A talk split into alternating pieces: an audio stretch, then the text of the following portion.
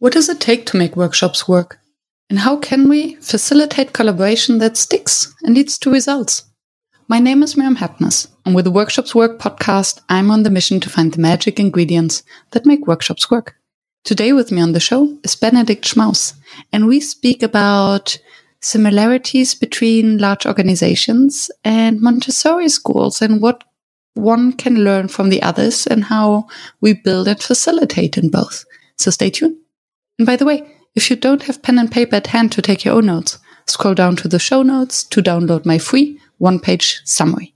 And now lean back and enjoy the show. Hello, Benedikt, and welcome to the show. Hi, Miriam. Happy to have you here and speaking about complex problem solvings and building bridges and Montessori schools and what all of that has to do with facilitation. And before we get there, always start with the same question. When did you start calling yourself a facilitator? And actually, do you? I often call myself a facilitator or think of myself as a facilitator indeed. Very often use the term bridge builder instead, because facilitator sometimes is probably mistaken or mixed up with moderator. Mm, especially in Germany. Especially in Germany, indeed. And um, it's a good question. When I started doing that, sometime in the last decade, when I sort of made an informal transition from very often being the guy standing on the stage or somehow bringing people together to making a living out of it, basically. Mm. At some point that transition happened, but really gradually. And I would be curious what the guy on the stage did, bringing people together. So what was the format? And then maybe double click on the bridge building and what you understand by that. The guy on the stage did well, many, many different things. So whenever I was in touch with clients, both sort of teams that were supporting me from different content perspectives and then clients that needed to solve a complex problem, I realized that it's really hard for people to actually work together and to actually have the real conversation. There's always that famous elephant in the room that nobody addresses. 90%, if not much more of conversation tended to happen on the purely rational level, how to organize, how to run a process, where to grow, where to cut costs, whatever the topic was. But more than half of the problems were more on the emotional and political level. Uh, mm-hmm. The guy on the stage tried to increasingly address those next, in addition to, or as an enabler of these rational problems. So um, that's really what that guy on stage did and increasingly does. Yeah. Um, and that's why I at some point started calling it bridge building because I realized to solve a complex problem, one that is really messy and has all these different dimensions, you need different capabilities. You need technologists, you need strategists, you need experienced designers, you need people that do it and people that know it and people that decide it. So across hierarchies, across silos, uh, you need different capabilities and they all have different styles of working, different styles of thinking, which they learned latest in university or in their jobs. And it's not natural for them to work together. Uh, mm-hmm. So, and at some point I realized it's a separate capability helping them work together better. Yeah. Bridges between those different areas that we need. Beautiful. And it's, it sounds as if it's, yes, it's a bridge builder and parts of the bridge is also translation, I guess. Because with all these different capabilities, they, they often have different perspectives, but also different language. Very much so. Very much so. Different and even if it's the same language superficially, literally the same words, they mean different things for people. Definitely between different organizations or, or units of an organization, but even culturally, right? How senior yeah. or junior you are, which geographic background you come from, starting with, for example, the simple term design, right? Mm. We use design in my world to design a workshop, for example. Yeah. Uh, when I talk to somebody else about I'm looking for a designer. Guess what they're thinking about? About somebody drawing interior designer, sketching a dress or interior yeah. design, and yeah. a UX designer thinks about something altogether different again. And so, um, so what I realized is therefore that a facilitator benefits a lot from having a very broad base of knowledge and one that is doesn't have to be the specialist, but he needs to be able to understand deep enough to ask the right questions. Mm and to realize when people might be miscommunicating. Yeah. And to dare to ask the right questions. Oh, yeah. That was a big change for me because I grew up as a strategy consultant and mm-hmm. sort of still am. But my role was being the expert, right? Knowing the answer. And as a facilitator, that then changes dramatically to enabling others to find their own answer. How do you juggle this? Do you have to hold back or is it that you can hold both and communicate both? It's easiest when I have the chance to stand in front of a group and with a topic that I know little about, mm. other than the process, how to handle, how to change an organization, how to find a new growth area. Uh, but it's easiest if I don't know the field, the industry of that growth area, for example. So that makes it really easy. when I know the topic, I indeed had to hold, especially my first years, had to hold back very consciously, saying, yeah, I have the idea. I know. I, I think I know. I probably didn't, but I think I know. and then consciously held back. And very often when there's sort of, sort in between situations, I not only think about I'm wearing different hats, I'm literally telling my group, my audience, I'm switching my hat now, right? I'm, I'm joining you as an expert for five minutes or for a minute. And yeah. now I'm going back to be a facilitator. So actually making that explicit worked very well for me. Yeah. And I'm asking, last week I had, um, I recorded an interview with Rob and we had the conversation about exactly that. And he said that it's actually a misconception that facilitators should be neutral because don't you have the, the responsibility to share your knowledge if you have it? So how dare you to stand there and pretend and let the group run over the edge? Yeah. missing a certain piece of information that you hold. And just because you decided to be neutral as a facilitator, you yeah. won't tell them. Yeah. And it actually made sense, especially if you're in the role of a strategy consultant. Yeah, indeed. I, I actually wouldn't say a facilitator needs to be neutral. So I, I mm. strongly agree with that point of view. I'm very committed to a making the group a better team on the leadership mm. team, a better leadership team, maybe. And I'm very committed to the objectives that we set up front. Yeah. And uh, I'm totally not neutral when this group starts to decide, well, that objective doesn't is not important for us. Let's do something else, sort of, or let's deviate from the scope dramatically. Um, so I'm very much not neutral. And indeed, occasionally you, you do have knowledge, and then probably before switching my role to being an expert in the in the team, I actually try to leverage my expertise to, I would say, make them come up with their own experience and own ideas in order to also find that point that I think mm-hmm. might be important. So yeah. I'd probably phrase it as a question or invent a little exercise that they might at least test if that idea that I had is a relevant one. And sometimes it is, and sometimes it isn't, frankly. And then you also have to definitely not be be stuck to your own idea. Yeah. That's a slippery slope. Yeah. True. And I can imagine that if you present it as a suggestion or an invitation for them to to play with it instead of, okay, this is my strategy consultant head, and then everyone in the room believes, oh, they're charging lots of money, so they must know which direction to go. Um, is a different framing with a big impact, actually. It's a different framing. So indeed, I think asking the questions typically anyway a very good tool as a facilitator. Mm, and another tool I use is I give different options when I think something might be missing in a big brainstorming mm-hmm. session. Right? And they probably, the first person said something, it wasn't designed well, and they anchored on that idea. And then I'm trying to test if there's other ideas relevant. So maybe I give them three additional ideas. One of them I think is actually really, really needed, but I sort of throw three out there to see if the one sticks. And if it sticks, fantastic, or another one even better. And if it doesn't, then it doesn't, and then it's okay. Yeah. And then the responsibility is still with the group. Absolutely. Yeah. And you started with a description of this room full of people who all have different expertise and they all come from different areas and they fail to communicate about what really matters. Mm-hmm. Why do you think is that? So it seems as if everyone speaks about collaboration. Cognitively, everyone wants, mm-hmm. wants it. And somehow there is, as you say, an elephant in the room. Why do they need bridge builders? We're starting to move into the other topic that you mentioned in the beginning because we learn the wrong habits as of latest primary school, if not kindergarten.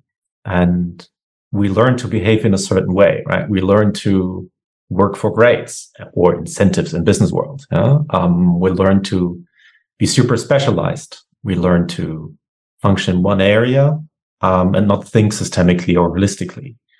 And that means we all become in that world of divided labor, super specialists, right? Mm-hmm. But, and we specialize also not only in the content knowledge, but in that way of working that legal person or the creative person or the engineer needs. And we do that for, for decades until we are in positions that where, where we, where we are out and asked to take decisions. So I think that's what the real problem is that we're sort of over specialized, uh, that we're over incentivized uh, on certain behaviors and things, and that systemic thinking is something that only a very small group is thinking of as enablers in this world, but that is not valued actually, especially in corporate settings, as an important function, really. Mm. So basically, that we, from education, from socialization, upbringing, we're always learning to comply with someone else's goals or someone else's structure and to fit in. Yes. And to be specialized. Yeah. And uh, whether what we think is important and what we should be working on, or how we address it, or the form in which we express it, right? It's in school, it's the exam that needs to be taken on that topic and that form, prescribed so, by a mm-hmm. teacher, mm-hmm. and anything creative around it that actually might be more valuable doesn't really count, right? And same in business world. Then at some point we get our introductory trainings. Uh, we come, we observe seniors that have been living in that world that has been developed out of a linear world in terms of how we behave. And, uh, we're being promoted because we fit into that system and we live the values of that old system somehow. And, uh, but I, I, really fundamentally think whether it's digital, whether it's climate and sustainability, whether it's many other areas that, that hit our world these days, that's fundamentally wrong behavior, actually. And uh, it's very black and white what I'm describing, and mm-hmm. exceptions are proved through that rule, maybe. But uh, that's my view on where I think this comes from. So it's deeply ingrained behavior that literally starts in our education system.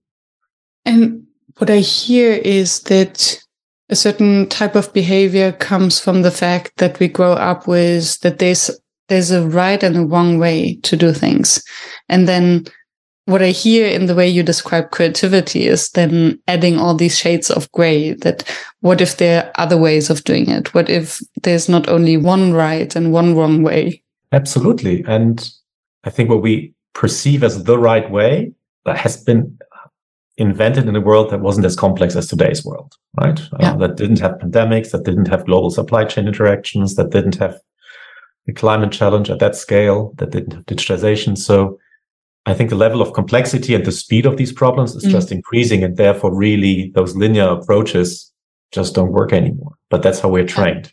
Yeah. I think there's this um, TED talk comparing the educational sector to the industrial age. Mm-hmm. How we package children.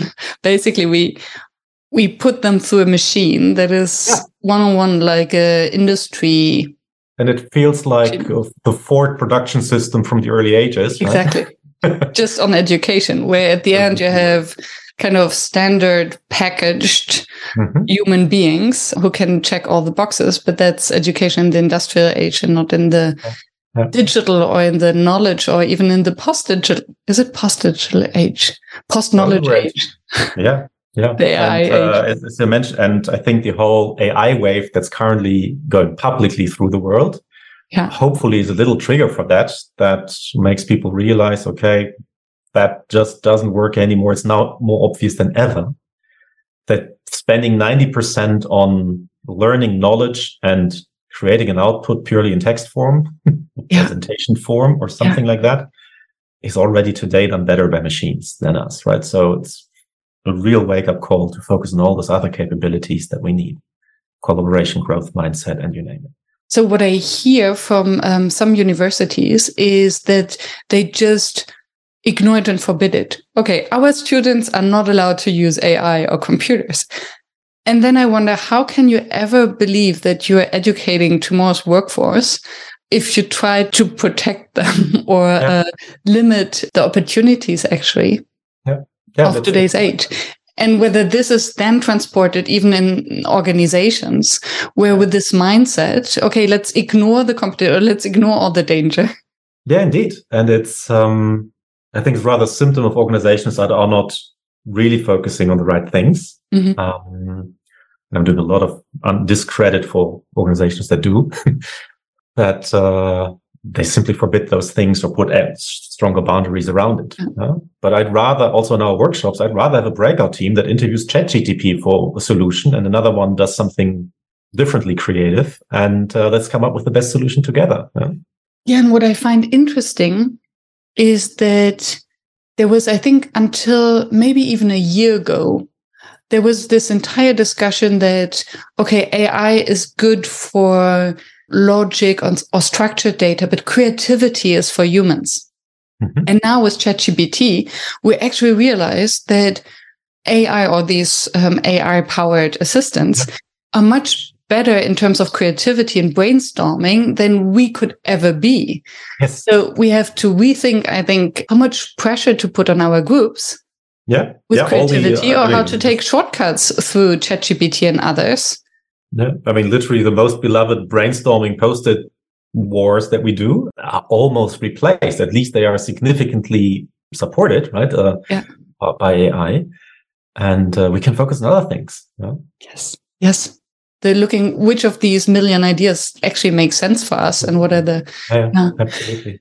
So before we get into the what can we change at the core? And i'd love to hear from your montessori experience. Is it possible to unlearn then all this behavior? And what can be the contribution of a facilitator or a consultant in the unlearning process I love the word unlearn, first of all. Uh, it's one I've, I've often used myself. So one of my roles in, in the past has been sort of to also enable my own past organizations to work more collaboratively and simply be more human in how we behave. And um, literally, when we design training sessions for uh, thousands of people, we, we literally thought, well, the only thing we need to do is actually make them unlearn the old behaviors and, and mm-hmm. sort of come back to a more human naturally natural base of how we want to behave, right? It, it's sort of ingrained. It's nobody is a bully by nature, I think, and nobody has bad intentions. It's simply the roles that we fulfill in certain constraints. So I think you can unlearn, but you cannot unlearn it in one training session, right? Or in an online video or in one cool workshop of multiple days, even. So it needs a whole system that you're in, your whole environment not just for a session, but that you live in needs to change for you to change behaviors really for good. So if you've learned to optimize your silo and optimize that KPI and you're only being measured by that, if your manager doesn't change that, you can be in any leadership or team building workshop that you want. If you're not allowed to apply that next Monday or at least two months after still, it doesn't help, right? So we need both the skill, the courage, um, but also the, the change of your environment, the courage of your leaders to then really unlearn. And then the incentive schemes, I guess, when you say KPIs, I hear what are we measuring? What behavior are we incentivizing? Yeah, yeah. For me, they are a, a huge topic, right? And in any sales oriented organization, uh, that is twice as tricky because it's well, the financial base of the organization, of course. And it's really hard to find that right balance. Yeah, but that is, I think, really important. And it has a lot to do also with, with fear. Maybe that's mm-hmm. another mm. big topic and the famous failure culture. Mm, and I think especially when we are in complex situation at a high pressure, at a high stakes, you can lose a lot as an organization or maybe as an individual or a team as well.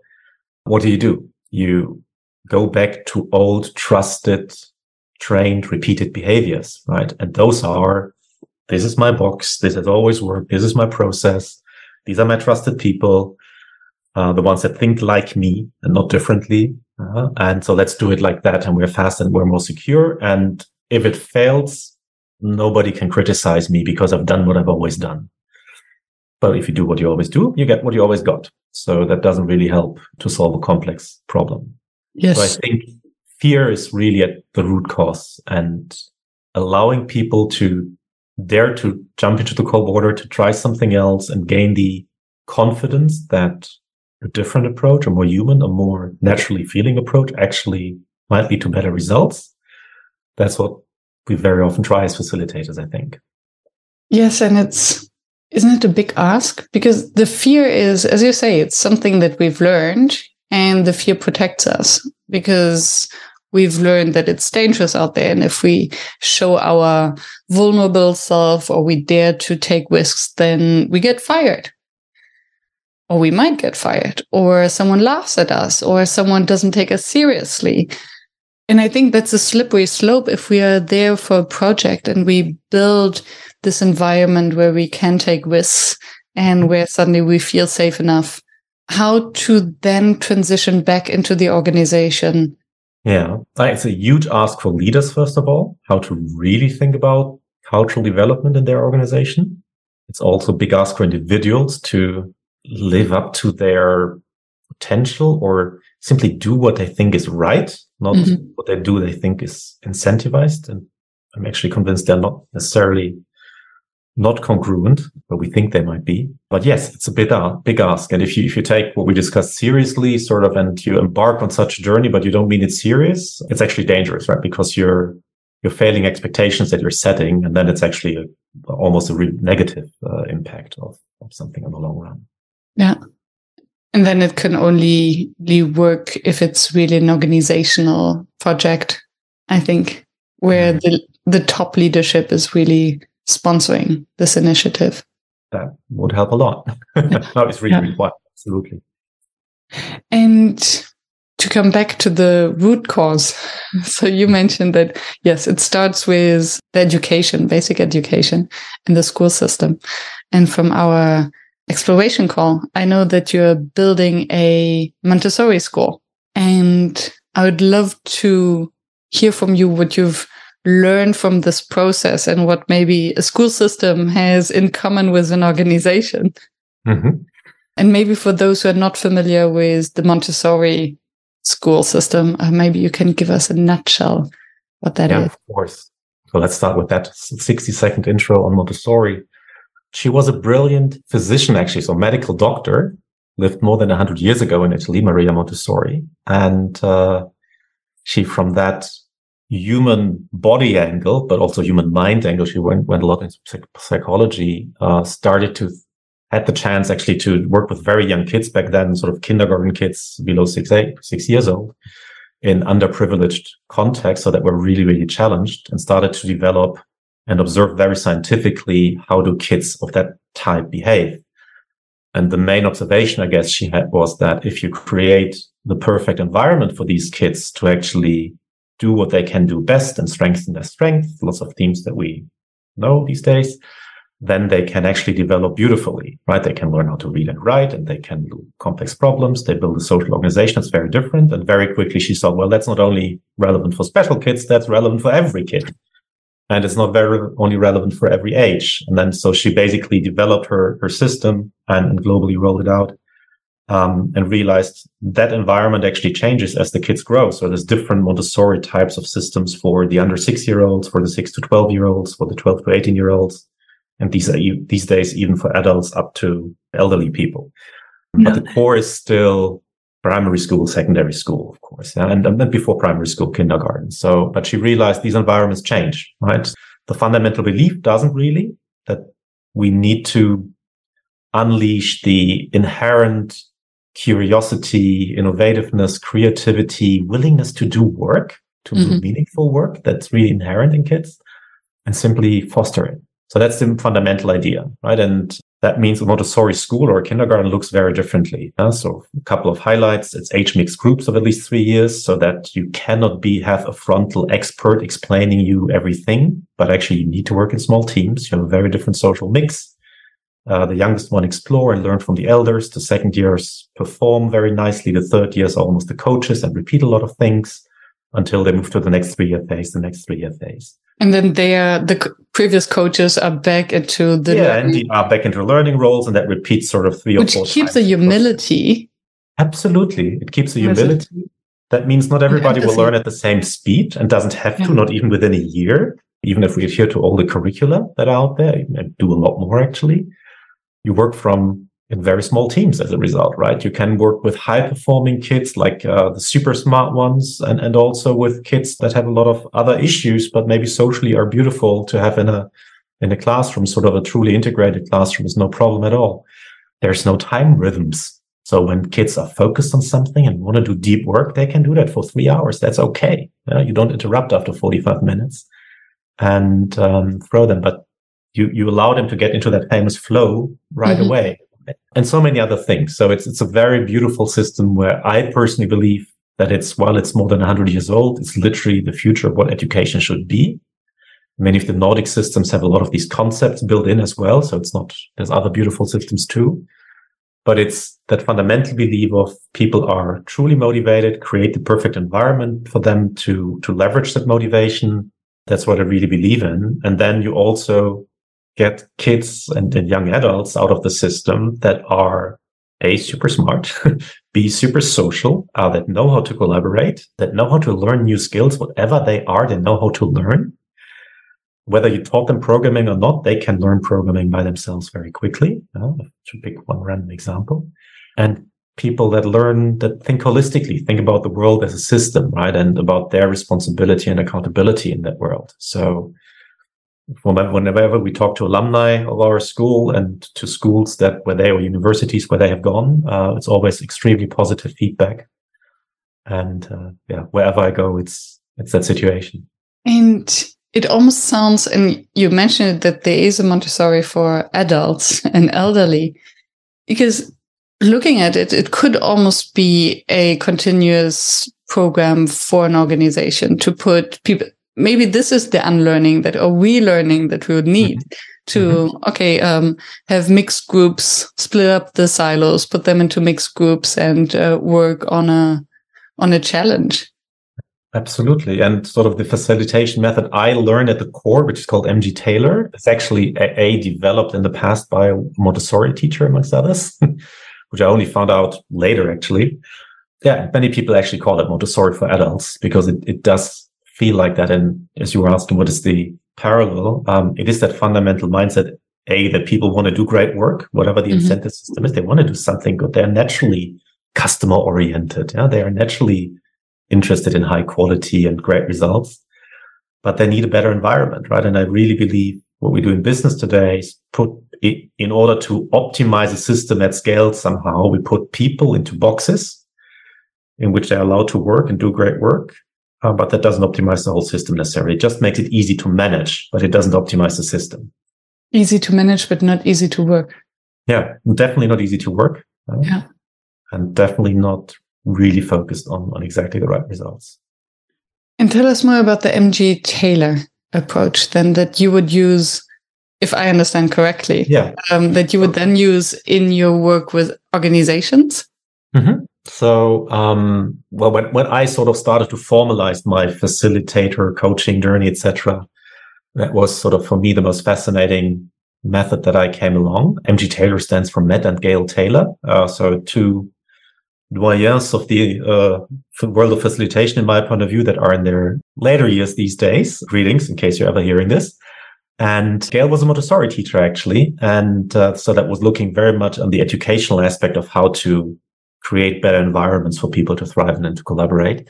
And Matt was a um, an architect that was a, a pupil of Frank Lloyd Wright and was very much focusing also on the physical environment and from that sort of widen the definition of environment on what is needed to accelerate work, solve complex problems. And, and they did this decades ago. And since then, sort of the method has evolved, spread across many organizations, many freelancers, maybe many boutique uh, uh, shops that, that do this type of work.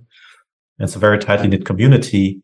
But the, the beauty of the method is that it's really a, a holistic setup that fundamentally is based on that idea of creating a perfect environment physically, emotionally, in, in how we prepare, what type of content we prepare, in what way. Can you give an example? So, in a perfect sort of uh, transformation setup where we actually embed, so we literally would embed sort of a physical space almost at a client, right? Um, and literally that would be sort of the heartbeat of of a transformation program.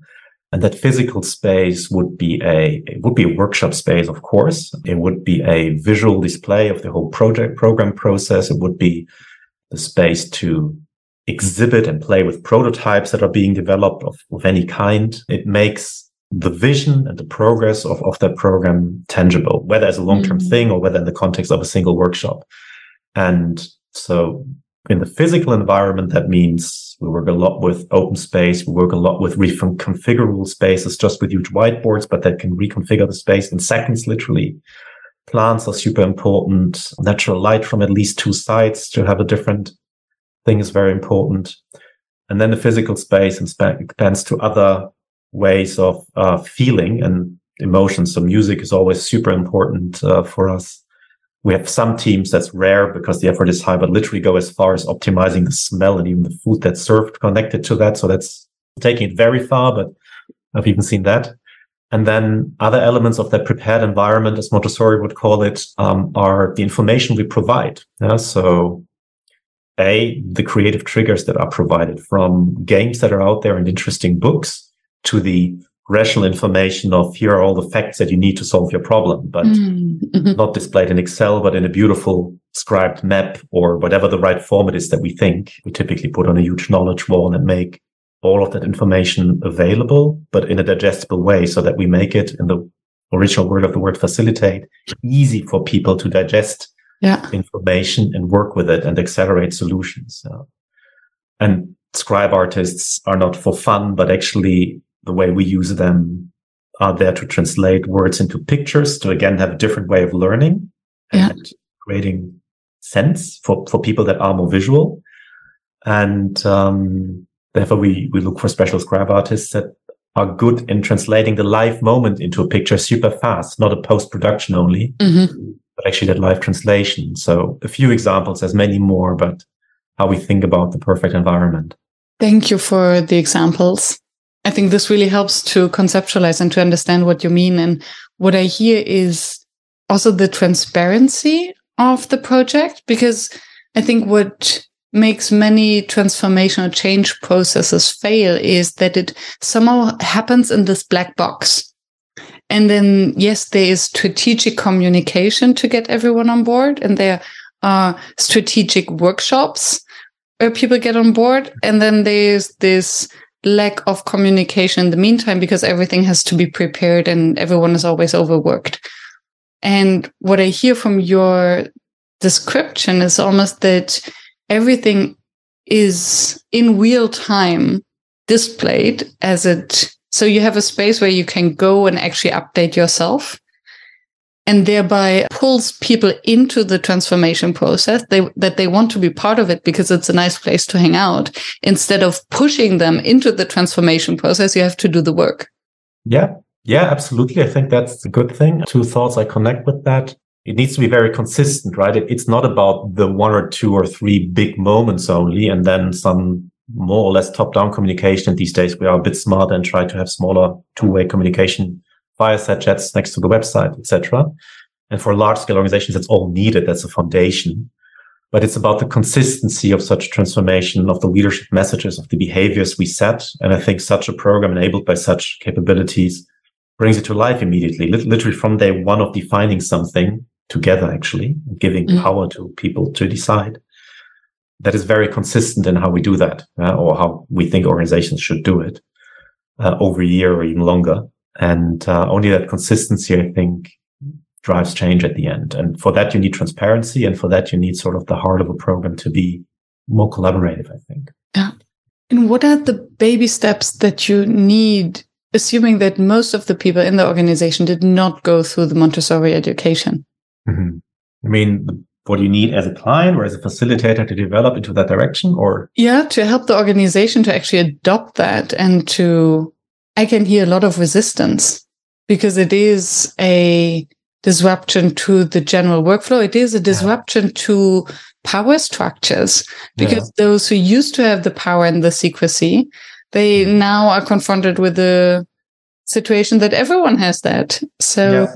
what's yes, actually one of my mentors framed it actually in a way that in any event that we do, and, and even more so in a permanent transformation setup, we actually redistribute power. Mm-hmm.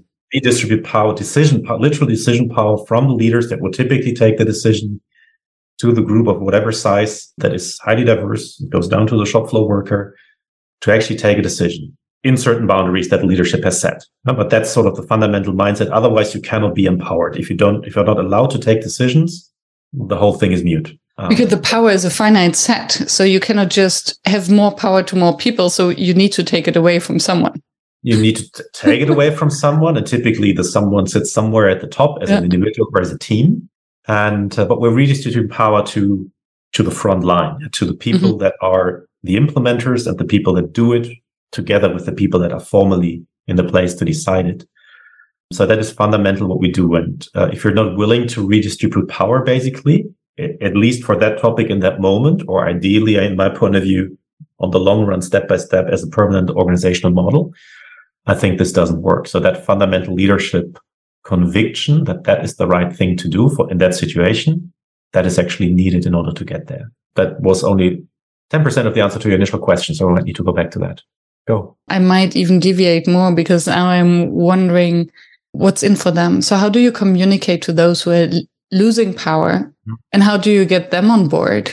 I don't think they're losing power, but it's how you interpret what power means or what leadership means, right?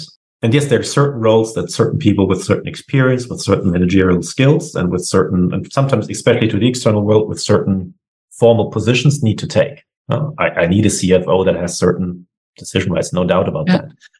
But my role, my understanding of leadership is coming back to the same phrase almost every time is that their role is to create the perfect environment for their teams, for their experts to do the best jobs they can. Hopefully they hired people or aspire to hire people that are even better than themselves in, in doing that. Otherwise, why hire them? You can do it yourself, other for workload reasons.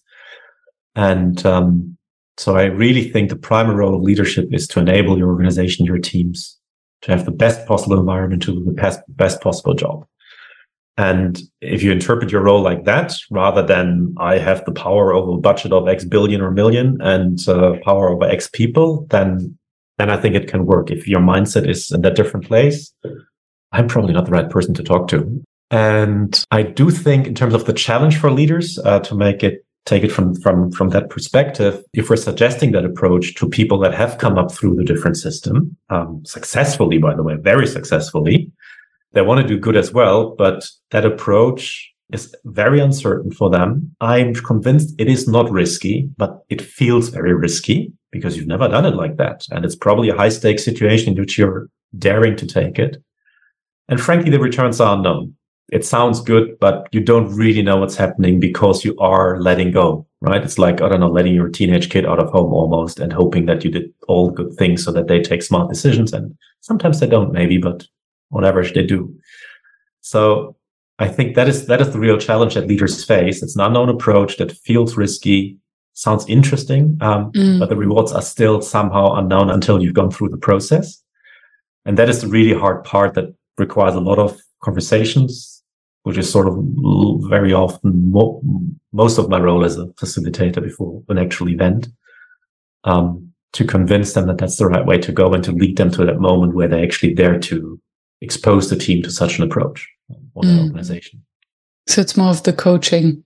And that is where sort of the coaching background that I started my facilitator career with personally actually comes in. And again, has very similar thinking, I think, depending on the coaching school. But coaching very much for me is also about not looking at the other person, but looking at the, sorry, not looking at the same problem as the other person. And from your experience sharing, I would do it like that, but looking at how the other person observes the problem and helping the person solve the problem in a better way. So yeah. very similar, I think, in that sense, just on an individual and a group level. So how do you bring this knowledge and experience back to the school you're building? And maybe even vice versa, how do you bring the the experience of building a school back to the organization, consultancy and facilitation work well, footnote, everybody who's working with me at that school, thank you for helping me because it's it's a big team effort. So yes. I'm not building a school, yes. and uh, yes. but I'm helping grow it. and it's it's beautiful because sort of like it's an organization that's carried by the parents basically. In the meantime, has 60 employees, 300 kids, something like that, and um, has grown from zero 12, 13 years ago. And we're continuously growing it every year and building an educate, well, an adult education part, for example, and the new kindergarten and, and growing it in all dimensions, basically. And what's super interesting to observe for me is that we're also trying to apply these principles that I was just discussing in the operating model of the school. So how the school is organized, right? Mm. What we're also learning is it, it's not as easy as I, as I was just describing it in real life, right? Because again, from an adult's perspective that has a role there now, we're asking people to take more accountability. And that weighs on people's shoulders. That weighs on your thoughts in the weekend. Uh, if the leadership team has not only delegated, but provided full accountability of, I don't know, selecting your students, selecting your fellow workers, maybe even deciding on your educational setup, deciding how you spend the budget X uh, for for for something. So giving more accountability to people for good, not just delegating a task that you're still responsible for, weighs heavily on people's shoulders, and they also need to learn that, and that that's a big part of the work that we are doing to try to help the organization cope with that. And I I can see so many tripwires. Mm-hmm. One is everyone is emotionally invested because it's about their kids. Yes. So it's not, well, I guess in organizations when we're employees, we are maybe emotionally invested, but not to that extent. And I think as parents, I'm not a parent myself, but I believe everyone knows how they want their kids to be educated. So then suddenly you have to, to help a group of highly ambitious parents to coordinate and collaborate and to come up with the best possible solution. Mm-hmm. That's a facilitation effort. And then the next one is at some point, the children also get older. So basically, your team replaces itself then constantly, I guess. Because if your children are no longer at the school, would you still remain part of the organizational board? Mm. So how to make it self-sustainable and to onboard the new parents. That's actually exactly the phase that we're in now. How do we make the system more stable and less dependent on a few individuals? So, mm. so what's the what's your yeah. learnings?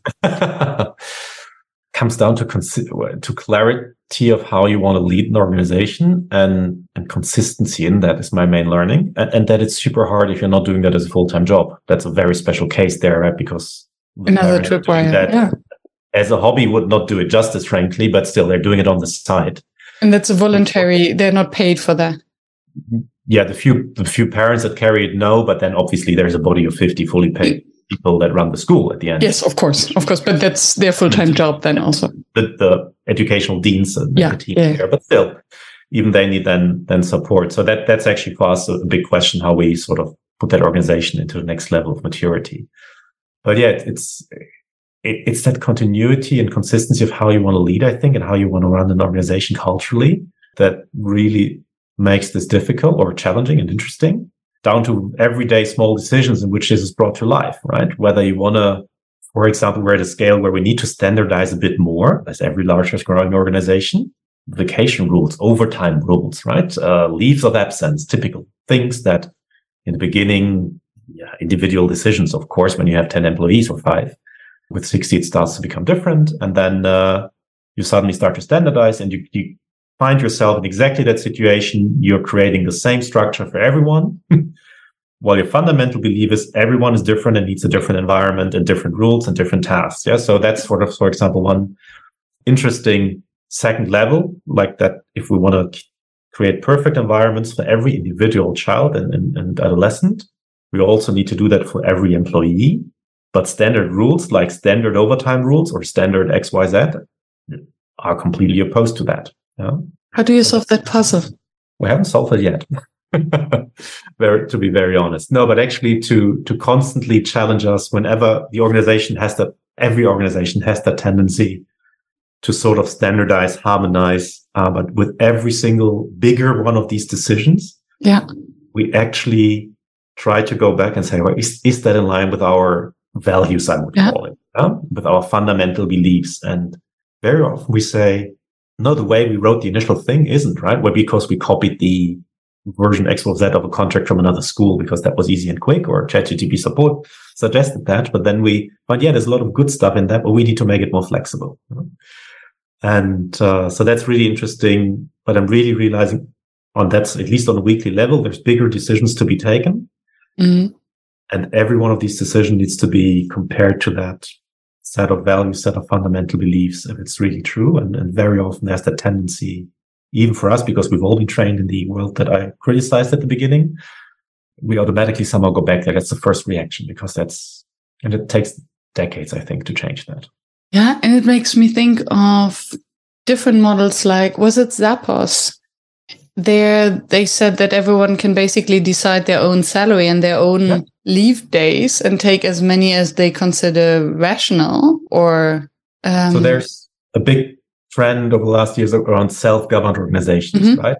Different kinds, uh, sociocracy, yeah. holacracy, many different yeah. models out there. And frankly, if, if you are serious about what we've been discussing up until now, the result of any transformation somehow then would consequently lead to a more self-organized organization. Mm-hmm. Zappos and Spotify are the two global models where that has happened in organizations of a certain scale with at least five digit numbers of employees. Mm-hmm if we're honest, most organizations where that has been successfully implemented are mid-sized companies with 500 employees or something with their own struggles. And my clients typically are much larger corporate clients. And uh, that's why I think a lot of good things can be borrowed from this in terms of leadership mindset and behavior as a society. At least I haven't come across the solutions yet to actually have, have mega organizations apply that consequently. I think that'll yeah. be interesting to observe over the next 10, 20 years. But a school could. A school could. I mean, any school is small enough to to do that. Yes. And what holds you back then, or maybe doesn't? It doesn't. We're on the way. We're on the way. Focus, resources, money at some point in order to invest sufficiently in these type of topics as well. Right? There's a little bit of everyday reality everywhere. Uh, but no, nothing's holding us back in that sense. Just that it takes time and it takes consistent focus. It doesn't change overnight. That's the one thing. I was much more positive when I started that journey that that can be done very quickly in a year and a half. And obviously I was wrong. And thank you for being so open about that. I can totally see that. and because also now you're in the position where you're emotionally involved because it's mm-hmm. your school, you're, well, your school in air quotes. So uh, you're co-building, co-owning it, but you're involved. And I wonder whether this brings then also humility into your work when you go to organizations, because then you realize, oh, yes, I can do all this consulting and facilitation work, but actually I know how difficult it is to really implement it. So, okay. what have you learned then, or have you adjusted your style given your personal experience at the school? Mm. It, it's a very strong addition to the experiences I've been able to make. One of the benefits of being a consultant is that after 20 years, you've seen a few dozen, if not a few hundred companies and then help them somehow change. But that is sort of an even closer example, right? Of a very small scale, but still a very relevant one. And, and indeed, it does make you more, more humble, more down to earth, uh, not less ambitious, I think. I've been reflecting on that too, but you have a different perspective on solving a problem on top, mm. right? I think when I started as a strategy consultant, I was only looking at it strategically from the top, from the 30,000 foot angle. And I, as a team, we knew exactly what the right solution was. And we, I, because we did that together with smart senior clients, it was never wrong, but that didn't mean we were successful in pulling the whole organizations along.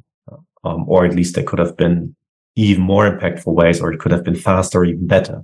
And just having a different perspective definitely helps, right?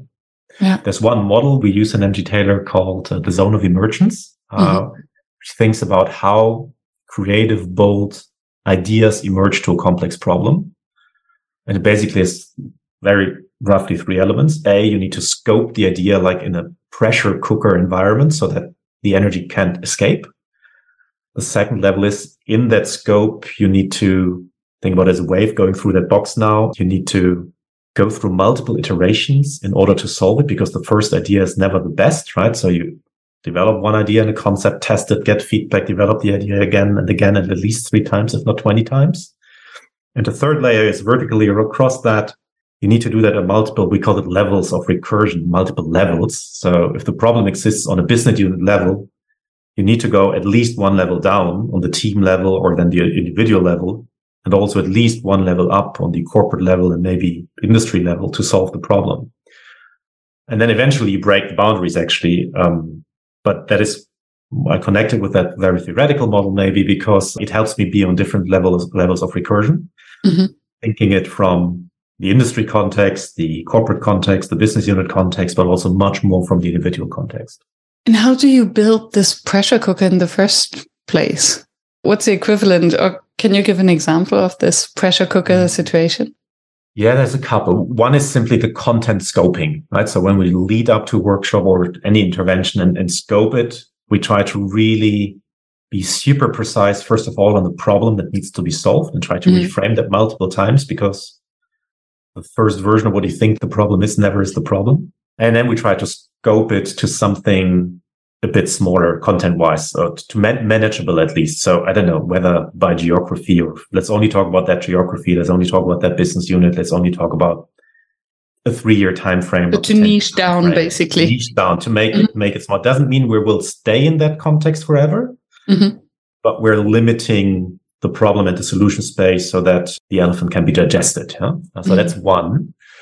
And then there's other ways to create that pressure, which, for example, is time boxing. Uh, so whenever we run sessions, every time we get feedback, that was a bit short. And sometimes it was really a bit too short, but it's somehow too short by design because we want people to think about the most important things and, and solve those. And we'll, rather than spending three hours on the right idea, I'd rather have them iterate three times for an hour mm-hmm. in different teams on that same idea because you'll, you'll get much richer impact and in the same time, much better output. So that's also part of the pressure cooker to mm. time box it or in individual sessions to make these boxes even smaller, right? So first time you're only allowed to think about that from the end customer's point of view. And the next team does the same problem, but from the employee's point of view. And the third one does it from purely the financial point of view. And and, and then, then there's integration putting it all together, maybe, no? And yeah. and trying to put the puzzle pieces together. So I think that artificial limitation in, mm-hmm. in any case helps a lot. Or you need to do it without budget. Mm, yeah. Or there's one of the most beautiful tools to maybe get a bit tactical. We call it the magic remote. Mm-hmm. First of all, we have people literally physically build a remote out of pipe cleaners and cardboard and what have you, just to activate the other half of their brain, typically with three buttons. And uh, we make one first intense workaround. This is a magic remote. You can actually do anything with those three buttons. You can program them and go, go ahead and program these three buttons to find a solution for the problem we've identified before and where we've brainstormed before what, what solutions could be. So if you had three wishes, what would they be basically? Right? Mm. The teams come up with fantastic ideas and then we iterate and we, the batteries die, believe it or not. And these serious supply chain issues out there don't allow us to get new batteries. So let's do the same, but without magic now.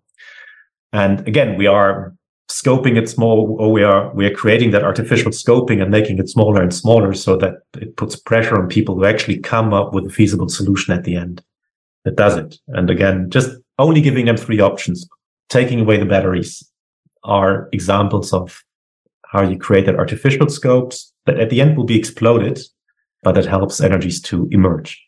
I love the idea with the with the three buttons and the yeah to make it tangible and to make it as soon as you have something, you have a third thing to look at as a team, as this little working team, then it makes it also easier to actually be creative on that. Okay.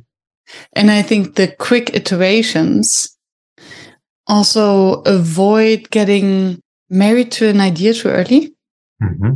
Because I think if we have, and it's not to say that there isn't space for long workshops and lots of brainstorming and really deep dive. But I think very often, and also for myself, if I spend considerable an entire day and we came up with this idea, I think it's brilliant, no matter what. Mm-hmm. And then if someone uh, puts it in question, it's actually, there's an emotional cost to it to deviate from this idea and to let oh, it yeah. go. Oh, yeah. We try to uh, create lots of moments, especially in the beginning of, of sessions, for people to understand and even feel that. Mm-hmm. That they need to let go of ideas and beloved things, where we literally destroy their Lego models that they've been building, uh, literally to al- almost tears in their eyes because we destroyed a Lego house. Um, because we somehow emotionally connected them very much with it in the beginning. And the IKEA effect, right? We fall in love yeah. with what we build ourselves. Absolutely. And, and learning that to let go basically is important. I do believe, as you were mentioning, length of workshops. I'd rather do one three day thing than three one day things. Mm-hmm. Um, because actually the, oh, let's call it the fixed cost or the time needed for people to get in the right mental space is pretty high. So mm. from an mm. efficiency point of view, uh, getting them back in the second and third event to in that mental state, but also to understand and remember what did we do two weeks ago or last week uh, is really, really hard and just mm. super inefficient and also less effective because they lost half of the energy somewhere on the way. I do think in the way even those long sessions would be built, you need a lot of iteration and you, you can have that speed anyway. But it's an art of a facilitator, right? To know exactly how much time you need. Yeah. But to have these many iterations and make it feel like time's flying, um, I think that is that is automatically happening. But I personally rather spend more time, or very frequent time at least, than uh, than two short things. Yeah, makes sense. Thank you. What makes a workshop fail? Primarily wrong expectations, and that means if it wasn't prepped well with the people that are what I call the sponsors of the session.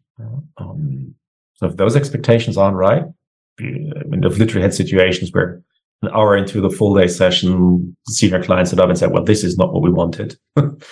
uh, let's what go. What went well, wrong? We didn't speak enough to the right people up front and not frequently enough on what they need, right? Mm. And then we prepared for what we think was needed, but that was not what the client really wanted because we spoke to the wrong client. And guess what? They don't always talk to each other they also guess and interpret. So no guessing is maybe a very good rule. Uh, validate your assumptions, what you think the client needs and what different people at the client need. Uh, especially if you're convening bigger groups, it's more than one person always. That, that is 90% of, of success or, or, or lack of success, right? I, I've hardly ever seen a workshop fail technically because the facilitator wasn't good or the crew wasn't good that is supporting the event or yes, there's better locations and worse locations, but we can all make, as, as experienced facilitators, we can make any workshop work in any setting. We can elevate it to different levels, but a bunch of flip charts in a dark hotel room somehow will make it work. Mm. It will be fun, but or less fun, but it's doable. So it's it's never these things. Those are just quality differences, impact differences.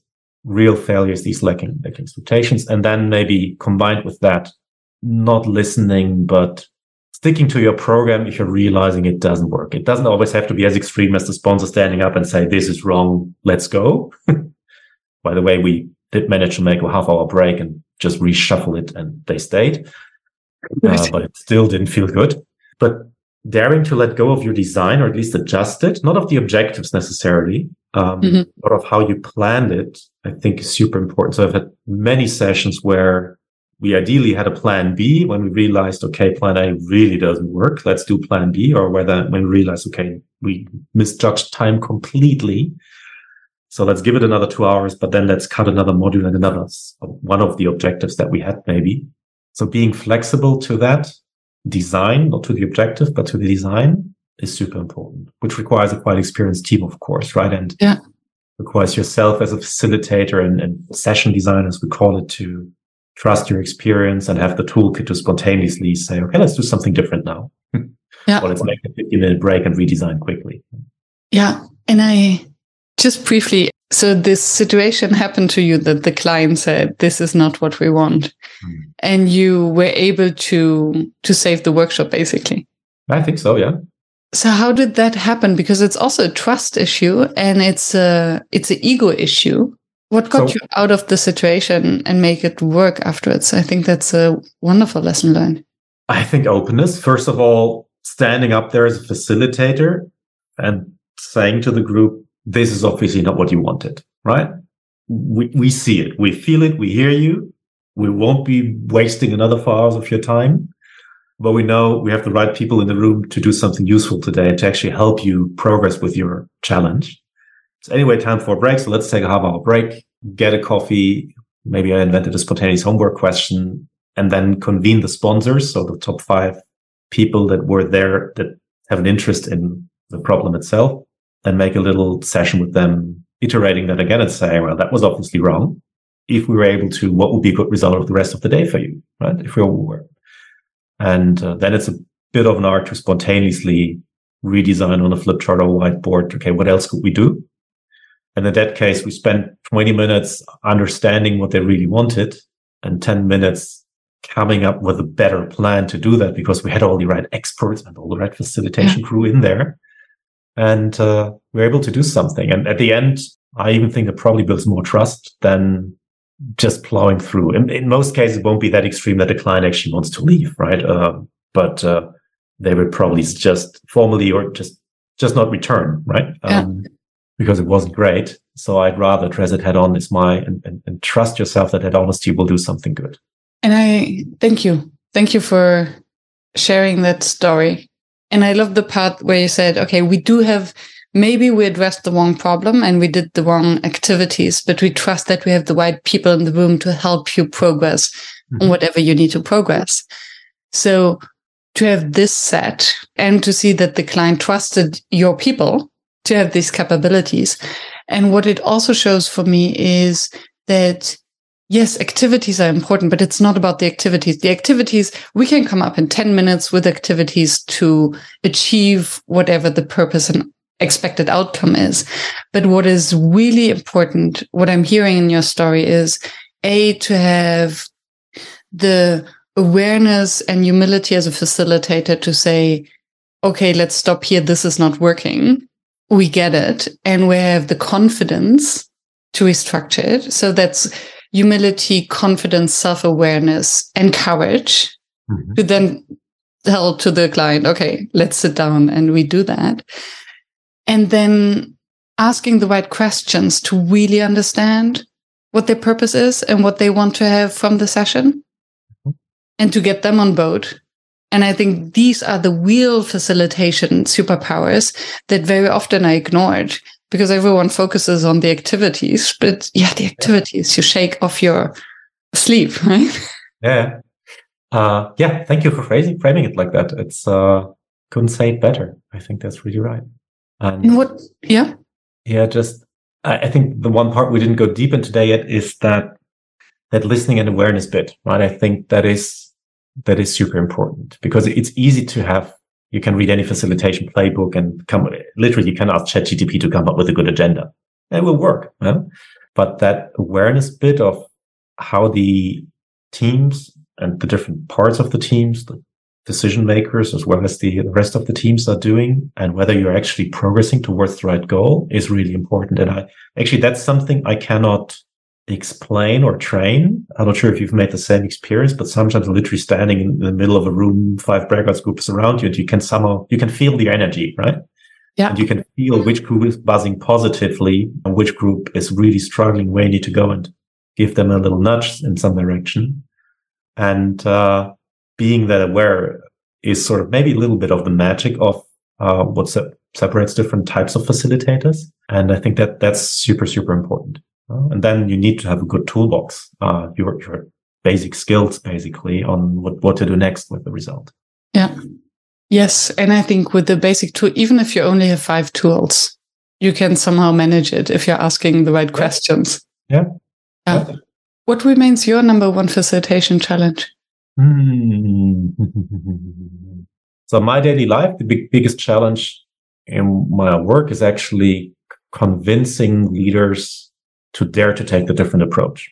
So that mm. is my biggest real facilitation challenge that I'm struggling with every day in my role. Mm, when we think about an actual event situation as a facilitator, hmm, to think for that for a few seconds, staying fresh, maybe the more often you do that, the more often you repeat a module that you that you love, yeah, um, the higher the risk that your own energy that you're transferring to the group is, is lower than when you did it the first time. Mm. For example, we had a rule in my team or still have that with every new design that we do for an event, we need to have at least one bold new module in there yes. that we've never done before. We might need to invent it because it doesn't exist yet, but we at least need to have that one moment in the day where we are on, on our toes and are really curious whether this will work. Yeah. That was a good rule where sometimes it's, it's partially fun, but actually there's the same serious reason behind that. Uh, we get facilitator challenges. So mm. throughout the day, you need to say the pink elephant is swimming in the bathtub publicly. do something with it, right? And it's it sounds like for fun, and the crew is typically very much uh, it's a lot of fun with these challenges, but it makes you be more active as a facilitator. So I think the more you facilitate, staying fresh is probably main challenge. I love that. And yes, about the new activities, especially if you've never done them before, mm-hmm. because I think if you're excited about an activity, the group will sense it. Yeah. And there is a different flow then to it. Yeah. Yeah. Doing the same thing over and over again. yeah. And it, it's actually it's also okay to fail in those. I remember one session that was early COVID times, one of the first online sessions we did, and we transferred an offline module of a big complex game with multiple groups that would last more than two hours and big complex scoring system, but very elaborate. We transferred that into the online world to a group with 100 online participants. And uh, we made a whole buzz out of it, right? We, uh, we talked about it that that would be super exciting, the most exciting part of the day. And we introduced it with lots of sounds and gimmicks, etc. And then when we asked people to enter their scores in the complex Google Sheet scoring model, we realized we have 110 participants and Google breaks down after 100. Oops. And so the whole thing didn't fail. It would have been a half hour fix to set up the sheets differently if we had tested exactly that up front, but we, we hadn't in early COVID days and um, completely failed, had to scratch the module, fast forward to the next one. But at the end, it didn't matter, right? It took us, took 10 or 15 minutes of that the client time was wasted. Yeah but he then tell spin the story in a way that hey we wanted to demonstrate how failure is important and uh, innovating and uh, depending on the topic you tell a nice story around it that actually makes sense yeah and uh, it was okay right nobody said well unprofessional um, so can only encourage people to to dare to be bold and try things and one out of ten might actually fail like that but so what yeah and there's always a learning moment yeah around failing mindset, fail forward, experiment. Yeah. And discussing how the organization actually reacts to that. And even if it's just how team members react to that, because some are more open to this failure and approach it with a curious mindset, others get totally disturbed. Yeah. And I think even for a team workshop or strategy leadership, how did we just experience it differently and deal with it is a great learning moment. Mm. Thank you. Thank you. Came a long way. Didn't we? Yeah. Is there anything that you wished you had shared, but we haven't touched upon yet? I think we made a very wide round. So I think we covered it. And I hope uh, some people are inspired to create even better environments for their teams. Yes. And their children. Whatever the teams are, whatever age they have. Great. I like that. Yes. Thank you, Benedikt. Myriam, thank you too. Has been a pleasure. Thank you for staying tuned and for listening until the very end. I hope that you found the inspiration and the wisdom that you are looking for. And I hope that you will subscribe to the show so that you never miss any of the interviews with another inspiring facilitator from across the world. I'm devoted to continue this podcast and to deliver weekly an episode that maintains the quality that you expect and you deserve. And if you would like to help me to maintain this quality and to keep the podcast free, please help us visit workshops.work slash support to make a small donation to keep the podcast free. Thank you so much. I hope to be in your ears next week.